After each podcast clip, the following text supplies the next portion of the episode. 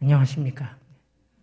블라디보스토크에서 사역하고 있는 차광찬 선교사입니다. 오늘 설교 말씀 제목은 발에 부어지는 향유입니다. 예, 요한복음 12장 말씀을 읽었습니다. 향유를 아무데나 붙자는 말씀도 아니고 효과 없는 사역을 하자는 말씀도 아닙니다. 어, 하지만 선교는 발에 부어지는 향유여야 한다는 제목으로 말씀을 드리겠습니다.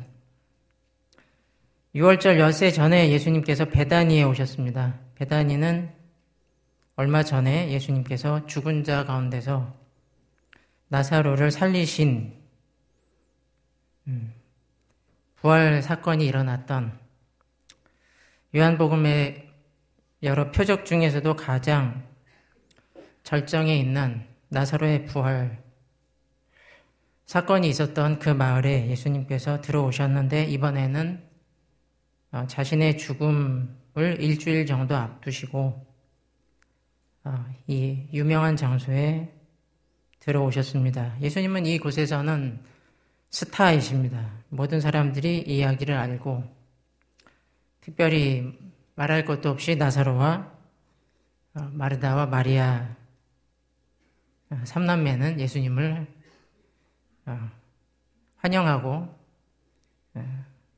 모든 힘을 다해서 예수님을 대접하기 위해 준비를 하고 있었을 것입니다. 사람들도 모여와서 죽은 나사로도 살리신 예수님께서 이제는 앞으로는 무슨 일을 하실 것인가 이런 기대를 가지고 예수님과 나사로의 대화를 한마디라도 빼먹을까 귀를 세우고 열심히 듣고 있는 그런 모습을 아, 상상해 볼 수 있습니다. 마리다는 바쁘게 음식을 준비하고 있고 아, 나사로는 예수님과 함께 앉아서 얘기를 나누고 있습니다. 음. 그때 마리아가 음, 다가와서 지극히 비싼 향유, 곧 순전한 나드 한 근을 예수님의 발에 부었습니다. 부어버린 것이죠. 네, 사람들이 볼 때 마리아가 오다가 뭐에 걸려 넘어졌나 보다 이렇게 생각했을 수도 있습니다. 저기다 왜 불까? 어, 부을 때도 아니고, 불 시간도 아니고, 불 장소도 아니고,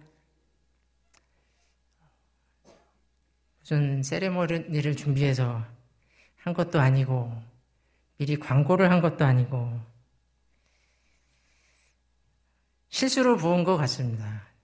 사람들이 볼 때에는 지금 이해가 안 되는 상황이었고 다들 각자 이 상황을 이해하기 위해서 열심히 생각을 하고 있습니다. 이게 지금 무슨 일인가? 이게 뭔가? 무슨 뜻인가? 그렇게 생각을 하고 있는 사이에 어, 향유 냄새가 집에 가득하더라. 네, 그들 각자의 코, 코를 막을 수가 없기 때문에, 뚫려 있기 때문에 그냥 들어오는 것이 바로 냄새였습니다. 어, 복음서 중에서 오직 요한만이 냄새에 관심을 가지고 있습니다. 1차적인 증인, 현장에 있었던 증인으로서 요한은 어, 보고 들은 것만 혹은 전해 들은 것만이 아니고 그의 오감을 다 사용해서 그가 느낀 모든 것을 우리에게 증언하고 있습니다. 요한은 냄새에 대해서도 기록을 하고 있고 이 냄새는 부차적인 증거가 아니고 가장 결정적인 증거라고 우리에게 얘기하고 있는 것 같습니다. 어, 바로 그 전장에 있는 11장에서도 물론 주인공은 거기서는 마르다입니다. 마르다의 입을 통해서 요한은 다시 한번 냄새에 대해서 어, 증언을 합니다. 어, 그곳에서는 마르다는 나사로를 살리기 위해서 무덤을 향해 가시는 예수님을 말리는 그런 역할로 등장을 하고 있습니다. 예수께서 가라사대 돌을 옮겨 놓으라 하시니 그 죽은 자의 누이 마르다가 가로되 마르다가 무조건 나쁘다는 뜻은 아닙니다. 죽은 지가 마르다가 가로되 주여 죽은 지가 나흘이 되었음에 벌써 냄새가 나나이다. 냄새 납니다. 썩은 냄새 납니다. 냄새가 증거입니다. 냄새 나는데 무슨 얘기를 하겠습니까? 갔습니다. 돌아오지 않습니다. 아, 냄새는 죽음 이상으로 결정적인 증거가 됩니다. 그 냄새가 마르다의 모든 희망을 꺾어 놓습니다. 마르다가 가지고 있던 믿음. 마르다도 예수님이 왔을 때는 당신이 무엇이든지 하실 수 있다고 내가 믿습니다라고 말하지만 그 냄새를 맡은 마르다는 더 이상 믿음을 갖지 못합니다. 그것은 모든 것이 끝났다는 증거였습니다. 러시아의 작가 도스토옙스키가 쓴 카라마조프의 형제들의 비슷한 얘기가 나옵니다. 어, 그 소설에 위대한 믿음의 사람으로 제시되는 것이 조시마 장로라는 사람입니다. 이 조시마 장로라는 사람이 죽습니다. 아, 근데 그 사람이 죽었을 때 모든 사람들이 애도합니다. 근데 그 애도하고 있는 장소에서 조용히 수근수근 되는 소리들이 들리기 시작합니다. 그리고 입에서 입으로 사람들이, 입에서 귀로 사람들이 무슨 얘기를 전하기 시작합니다. 잘 들리지 않는데 그 소문은 무척 빨리 퍼져나가기 시작합니다. 그 소문은 무엇인가 하면 냄새가 난다는 것입니다. 이 믿음의 위대한 사람이 죽었는데 그의 몸에서 너무나 빨리 하루도 지나기 전에 부패하는 냄새가 난다는 것입니다. 그럴 수가 없다라고 사람들은 생각합니다. 러시아 사람들은 위대한 성자가 죽으면 냄새가 나지 않는다는 믿음을 가지고 있었습니다. 그런데 이 위대한 믿음의 사람이 죽었는데 냄새가 날 수는 있는데 너무 빨리 난다는 것입니다. 시간이 몇 시간밖에 지나지 않았는데 이렇게 고약한 냄새가 나다니 사람들은 그것을 곤혹스럽게 받아들입니다. 그렇다면 이 사람은 위대한 믿음의 사람이 아니라는 말인가? 그에 대한 칭송과 그에 대한 신뢰는 너무나 빠른 시간에 의심과 또 섣부른 공격과 그 사람에 대한 비난으로 존경과 애도가 급히 사라지고 불신이 자라기 시작합니다. 그것은 나쁜 냄새가 사람들의 믿음과 희망을 어떻게 무너뜨리는가를 잘 보여주는 예입니다. 요한복음 11장에도 그러한 예가 나와 있습니다.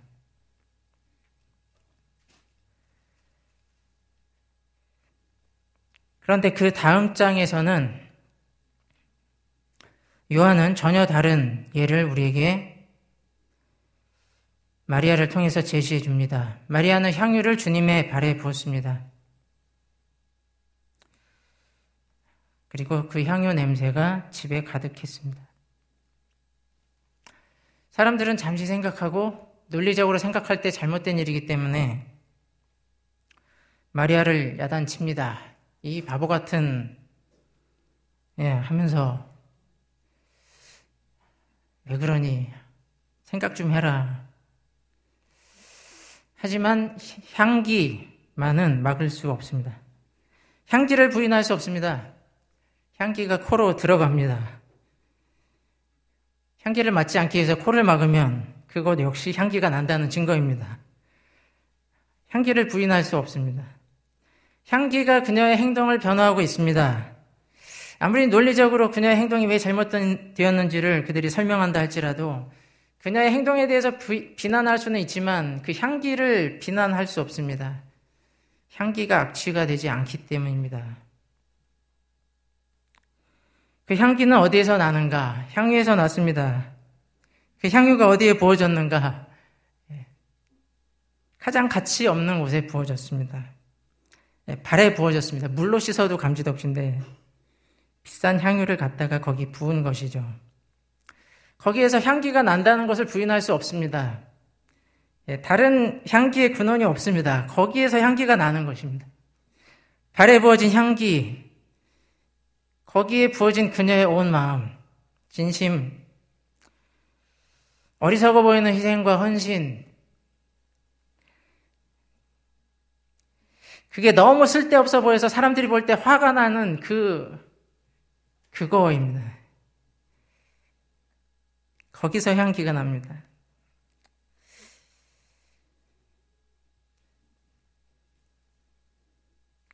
그리고 그 향기를 맡으시면서 예수님은 위로를 받으시고 뭔가 생각을 하고 계십니다. 거기에서 예수님은 보고 계십니다. 그 여인이 다 이해하지는 못하겠지만 그래도 아무도 이해하지 못하는 이 상황에서 그 여인이 직관적으로 무엇인가를 알고 있고 예수님께서 앞으로 하실 일을 준비하고 있다는 것을 예수님께서 알려주십니다. 그분 자신의 입으로 우리에게 알려주고 계십니다. 부어지는 향유를 보시면서 예수님은 자신이 앞으로 하실 일을 보고 계십니다. 자신의 피가 부어질 것을 보고 계십니다. 그래서 위로와 격려를 받으십니다. 그 향기가 퍼져나가는 것을 보면서 예수님께서는 그분이 하실 일이 어떤 결과를 가져오실지를 미리 보시며 용기를 얻으십니다. 사람들이 나무라는 그 일을 통해서 예수님은 자신의 앞으로 하실 일에 대한 확인을 받으시고 그 일을 하실 수 있는 확신을 가지십니다.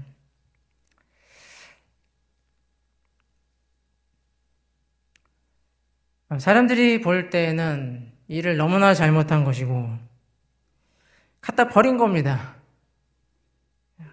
머리에나 좀 붙지. 제대로 좀 붙지. 좋은 데 쓰지. 바보처럼 발에 정말 바보처럼 바보는 좋은 말입니다. 더 나쁜 말도 많습니다. 저 따위로 일을 하는 것입니다. 나눠주면 내가 잘 쓸 텐데. 사진도 한 장 안 찍고 그냥 갖다 부었습니다.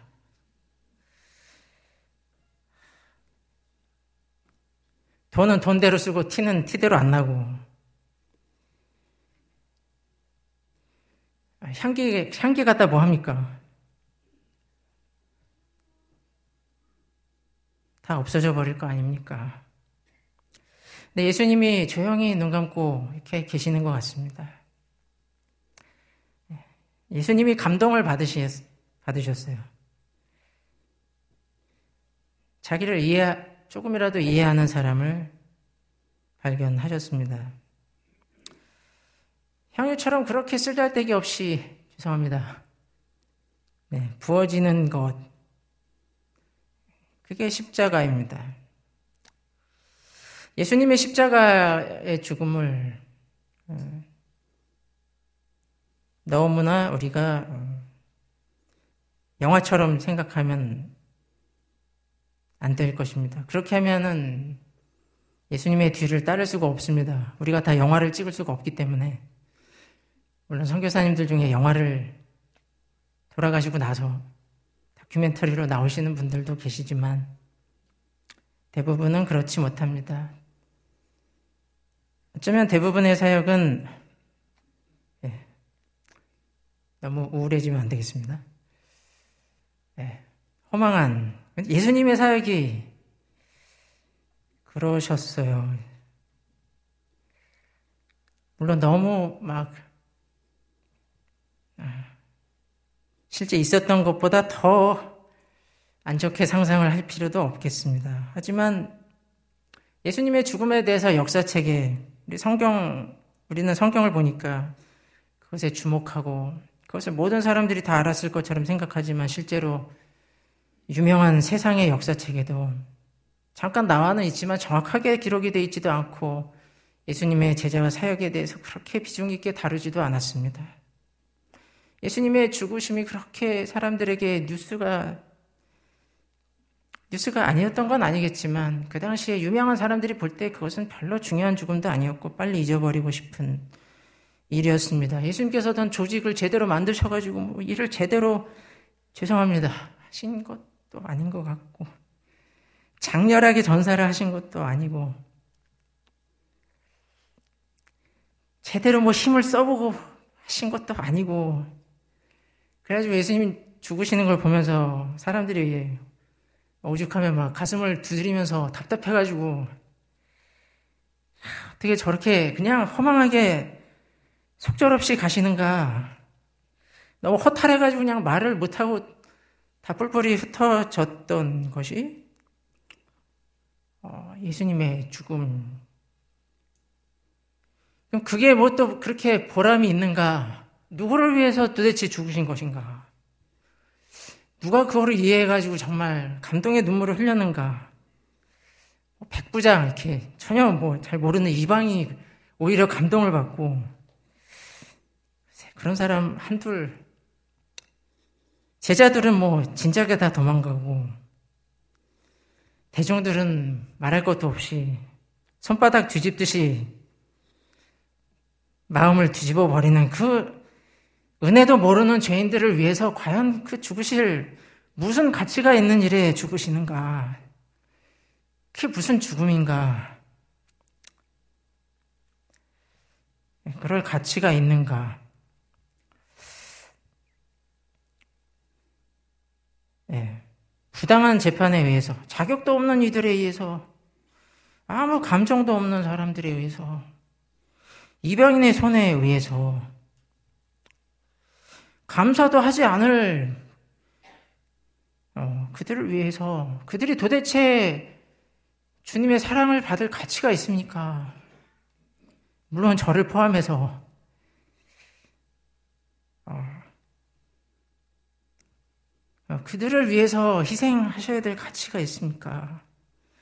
가련 유다가 말하는 것은 뭐 특별한 얘기가 아닌 것 같습니다. 우리 모든 일반적인 사람들이라면 그냥 일반적인 대중 여론이라면 당연히 그렇게 생각할 특별히 나쁜 놈이어서 가련유다 그렇게 얘기했다기보다는 일을 좀 제대로 하라는 것입니다. 엄한 데 쓰지 말고 발에 왜 갖다 붙냐 가치 있는 데 효과 있는 일에 중요한 일에 제대로 합시다. 가련 유다는 일관성은 있습니다. 제가 너무 두둔하는 것은 아닙니다. 가련 유다는 그래도 일관성이 있습니다. 여기서도 그랬고 나중에 예수님도 똑같이 하시려고 그러니까 또 반대합니다. 예수님께서 더 분명하게 이렇게 그냥 죽으시려는 것처럼 보이니, 보일수록 가련 유다는 더 분명하게 반대하는 편에 섭니다. 아, 유다가 볼 때 그런 죽음은 유다가 볼 때 그런 죽음은 개 죽음입니다. 죄송합니다. 그냥 일반적인 사람들의 눈으로 볼 때는 그렇습니다. 실제로 그랬을 것 같습니다. 그래서 사람들이 너무 답답해하고 다 용기를 잃어버리고 희망을 잃고 떠나갈 정도로 그렇게 향유처럼 그냥 이렇게 되신 겁니다. 그러니까 그런 사람을 우리가 따를 용기가 있는가? 왜 그걸 300데나리온에 팔아서 가난한 자들에게 주지 않습니까? 예, 향기 나서 뭐합니까? 가난한 자들을 살리는 게 구원 아닙니까? 네, 그런 것도 아니고 그냥 부은 것입니다. 아, 그런 생각을 제가 처음 하게 된 것은 2000년도에 블라디보스톡에 견습사로, 견습 선교사로 갔을 때였습니다. 신학대학원 1학년을 마치고 네, 3년 중에서 1년을 마치고 견습 선교사로 블라디보스톡에 2000년도에 1년을 어, 살았었습니다. 그 중간쯤에 거의 지금 때쯤 되었던 것 같습니다. 여름에 장신대에서 단기 선교팀이 오셔서 그때 한번 마지막으로 만나 뵙고 그 뒤 한두 달이 지나서 갑자기 전화 연락을 받았는데 바로 예, 한 선배 선교사님, 우리 교단 선교사님의 죽음이었습니다. 고 김창식 선교사님. 어, 새벽 예배를 드리시고 나서 자동차 경보기가 밖에서 울렸다고 합니다. 그래서 밖에 나가니까 누가 차를 건드리고 있었는데 아, 그 사람하고 얘기를 하다가 그가 흉기로 선교사님을 찔러서 돌아가셨습니다. 병원에 가셨는데 병원이라도 좀 좋았으면은 절대로 여기서 같으면 안 돌아가셨을 것 같습니다. 거기 계셨기 때문에 돌아가셨습니다. 어, 그래서 우리 교단 다른 선교사님들과 함께 저도 저는 견습장 교사였는데 그래도 감사하게 끼워 주셔서 그 돌아가신 선교사님 댁에 가서 그날 밤을 지내고 그날 다른 선배 선교사님들과 얘기도 좀 나누고 별로 할 말이 없습니다. 2000년도 굉장히 그 어려울 때였습니다. 아, 그때 처음으로 생각을 했습니다. 순교란 무엇인가? 어, 그때 처음 순교라는 것이 멋있지 않다는 것을 알았습니다. 아, 멋있게 죽는 게 아니구나. 어, 전도라도 하다가 죽었으면 이게 순교인지 아닌지조차 죄송합니다. 어, 헷갈립니다. 그렇게 허망하게 돌아가실 수도 있는가? 어, 전도지 주다가 돌아가신 것도 아니고 공산당이 와서 쏜 것도 아니고 그냥 허무하게 어, 자기가 그토록 섬기던 그 마을 사람에 의해서 그것도 제대로 뭐 원한을 품은 것도 아니고 한 정신없는 마약 중독자에 의해서 어, 속절없이 갑자기 안 돌아가셔도 될 것 같았는데 앰뷸런스가 늦게 왔는지 네. 황당한 그러한 죽음입니다.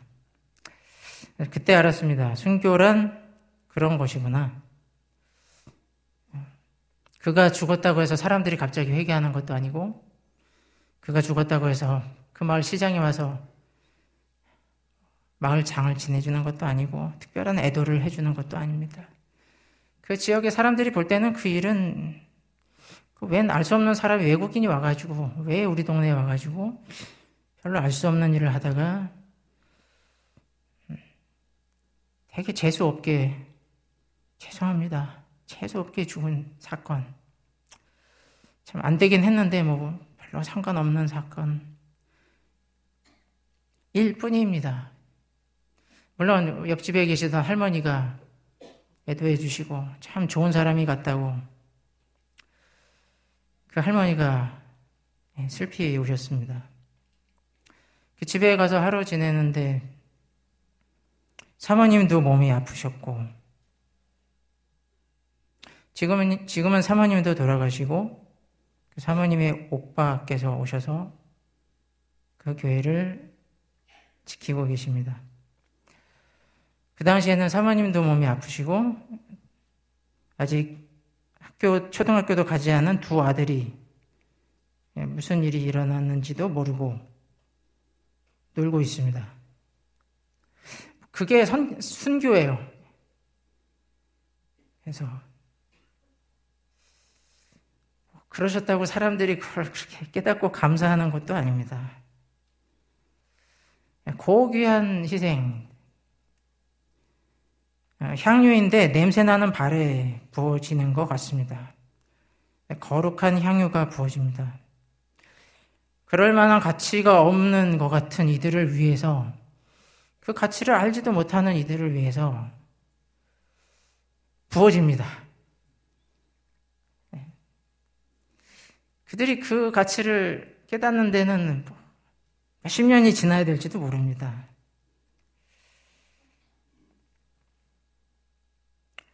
아, 그 아, 순교를 생각하면서 예수님의 죽음도 역시 비슷했겠구나라는 생각을 했습니다. 예수님의 죽음이라고 해서 크게 다르지 않았겠구나. 예수님의 죽음은 정말 가룟유다와 그 당시 사람들이 볼 때도 그냥 그런 사건이었겠구나. 그렇게 허망한 죽음이었겠구나.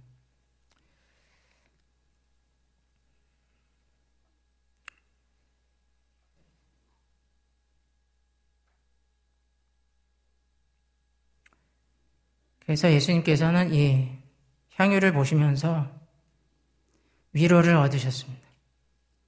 기쁨을 얻으셨고, 나의 죽음을 준비한다고 하셨습니다.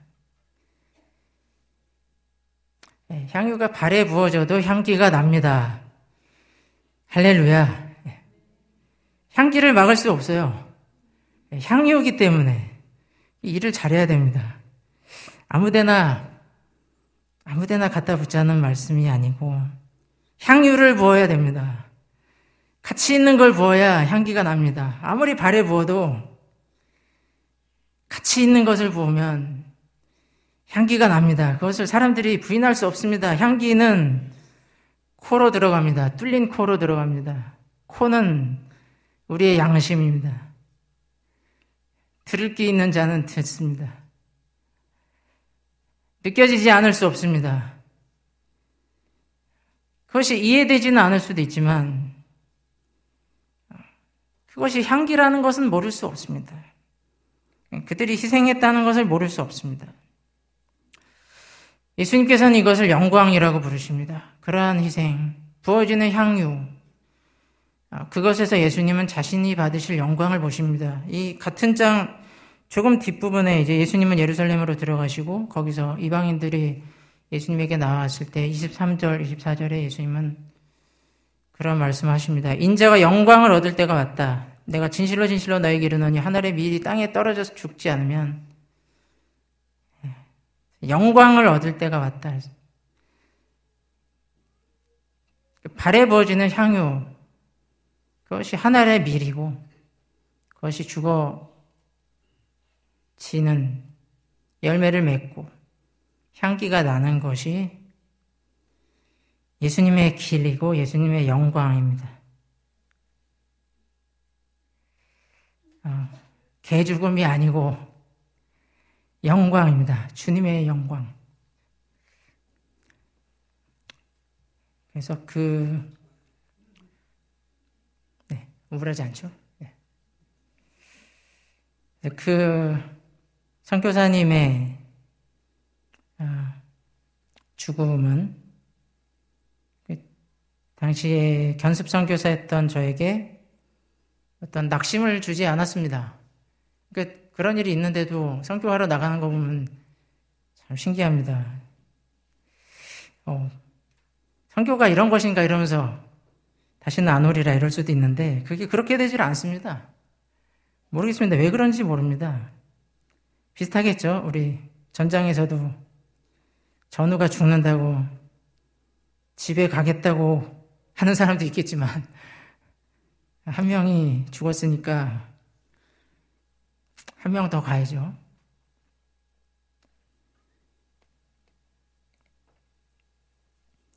오히려 그 사건은 음, 선교가 무엇인가를 실제적으로 생각하고 내가 무엇을 준비해야 되는가. 물론 죽으러 가는 군인은 하나도 없습니다. 살려고 합니다. 살아야 싸울 수 있고. 하지만 무엇을 미리 생각해야 되는가? 실제적인 마음의 준비를 할 수 있는 자극이 되었습니다. 네, 존경하는 우리 성도님들, 예수님의 죽음이 그러한 죽음이었다는 것을 우리가 생각하지 않으면 예수님을 따르기가 너무나 어려워집니다. 폼나게, 폼나게 죽으러 가면은 예수님을 따를 수가 없습니다. 네. 향유를 발에다가 붓지 않으려고 하면은 음, 예수님 칭찬을 아마 못 들을 것 같습니다. 블라디보스톡에서는 장로회 신학교를 하고 있습니다. 신학교에서도 학생들 중에 문제를 일으키는 경우들이 많이 있습니다. 속을 썩이는 경우도 많고 속을 썩이는 방법도 다양합니다. 믿은 지 얼마 안 되는 학생들이 오는 경우도 많이 있습니다. 또 교회를 오래 다녔다고 하더라도 선교지 교회가 그렇게 잘 양육하지 못하는 경우들이 많이 있기 때문에 잘 알지 못하거나 성품이 준비되지 않았거나 또 신학교에 오면 같이 공동생활을 해야 되기 때문에 부딪히는 일들도 많이 있습니다. 다양한 문제들, 교만, 낮은 자존감, 그런 경우는 너무나 많고, 어, 게으름, 꾀병 등등 다양합니다. 잘 몰라서 그런 경우도 있고, 잘 알아서 그런 경우도 있고, 어떤 현지 목회자의 자녀인 경우도 어려서부터 교회도 다니고 봉사도 했지만 그 봉사가 그 자매의 경우에는 상당히 의무적이었고 또 은근한 어떤 너무 심한 자부심. 자기 아버지만 진짜 목사고 다른 선교사들은 별로다 이런 인정하지 않으려는 마음. 또는 우리 교회, 우리 교단이 최고다 이런 마음. 어려서부터 봉사는 했는데 목사 자녀라서 한 것이고 목사님 자녀분이 계시면 죄송합니다. 다 그렇다는 뜻은 전혀 아닙니다. 네, 다양합니다. 늘 가르치려고만 이렇게 하고 잘 들으려고 하지 않고 봉사를 해야 되는데 그게 섬김의 마음에서 하는 게 아니라 딱 해야 될 것만 하고 사랑하는 마음이 참 사람을 막 판단하면 안 되는데요. 안 할 수도 없는 자리여서 예, 그래서 그런 걸 보게 되고 또, 또 어떤 문제가 있으면 다 남 탓이고 힘든 일은 하려고 하지 않고 그런 등등 어떻게 사역자가 될 수 있을까? 어, 남을 배려하지 않는데 어떻게 사역자가 될 수 있을까? 어, 그런, 근데 그런 경우들이 꽤 많고, 그런 학생, 그 학생 때문에 걱정도 많이 되고, 잠도, 잠자다가도 깨서 생각이 나고, 기도하게 되고, 네, 기도하면 또 하나님 보여주시는 것들도 있고, 편지를 씁니다. 편지를 쓰기도 참 어렵습니다. 편지를 또 외국어로 써야 되니까 조심스럽게 단어 하나하나 잘 골라서 편지를 씁니다. 네가 정말 사역자가 되고 싶다면 이것저것을 반드시 고쳐야 된다. 신학교 와서 1년 지났는데 이제 1년도 안 남았는데 이걸 고치지 않으면 사역자가 될 수 없고 대도 다른 사람만 힘들게 하고 다른 사람을 사랑해야 되고 배려해야 된다.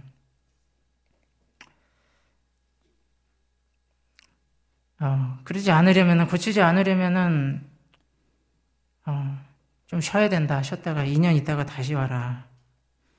그 말을 최대한 부드럽게 하지만 뜻은 분명하게 전달을 해야 되고 그렇게 편지를 쓰니까 그 자매가 며칠 있다가 아버지하고 차를 타고 와서 짐을 싸가지고 나갔습니다.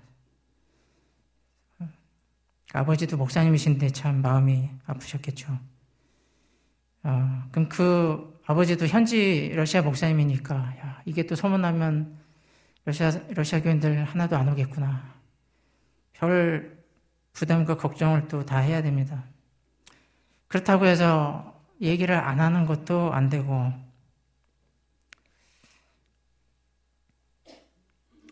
그 아버님께도 정성스럽게 또 편지를 써서 드립니다. 잘 설명을 드렸습니다.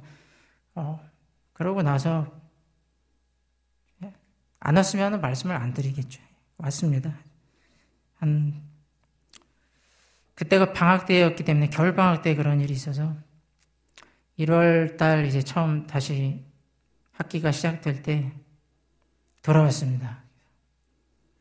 아, 수업 시작하는 날 와서 생각을 많이 한 얼굴이더라고요. 가방을 들고 와서 예, 잘못했다고 하고 잘못했다고만 해서 되는 게 아니고 뭘 정말 깨달았는가 깨달은 것 같아요. 얘기하는 게 어, 생각을 많이 한 것 같고 자기가 고칠 수 있을지 약속은 못하겠지만 노력하겠다 그랬습니다. 예, 잃었던 아이를 얻은 것이죠. 이제 11월 달에 그 학생은 어, 수업을 다 마치게 됩니다. 지금은 어, 다른 사람들도 그 아이를 보면서 참 많이 변했다라고 얘기를 합니다. 제가 볼 때도 변한 것 같습니다.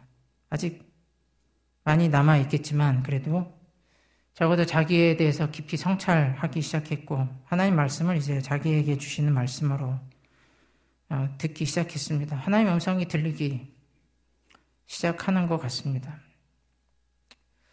어, 그런 일들은 사실은 학생들이 다 한 번씩은 그런 시기를 거치고 그, 그러면 저도 한 번씩 그 학생을 위해서 또 그런 수고를 해야 합니다. 뭐 당연한 거지만요. 그래서 때로 때로는 학생 뽑기가 무서울 때도 있습니다. 쟤도 그러겠지. 나를 한 번 또 엄청 속을 썩이겠지.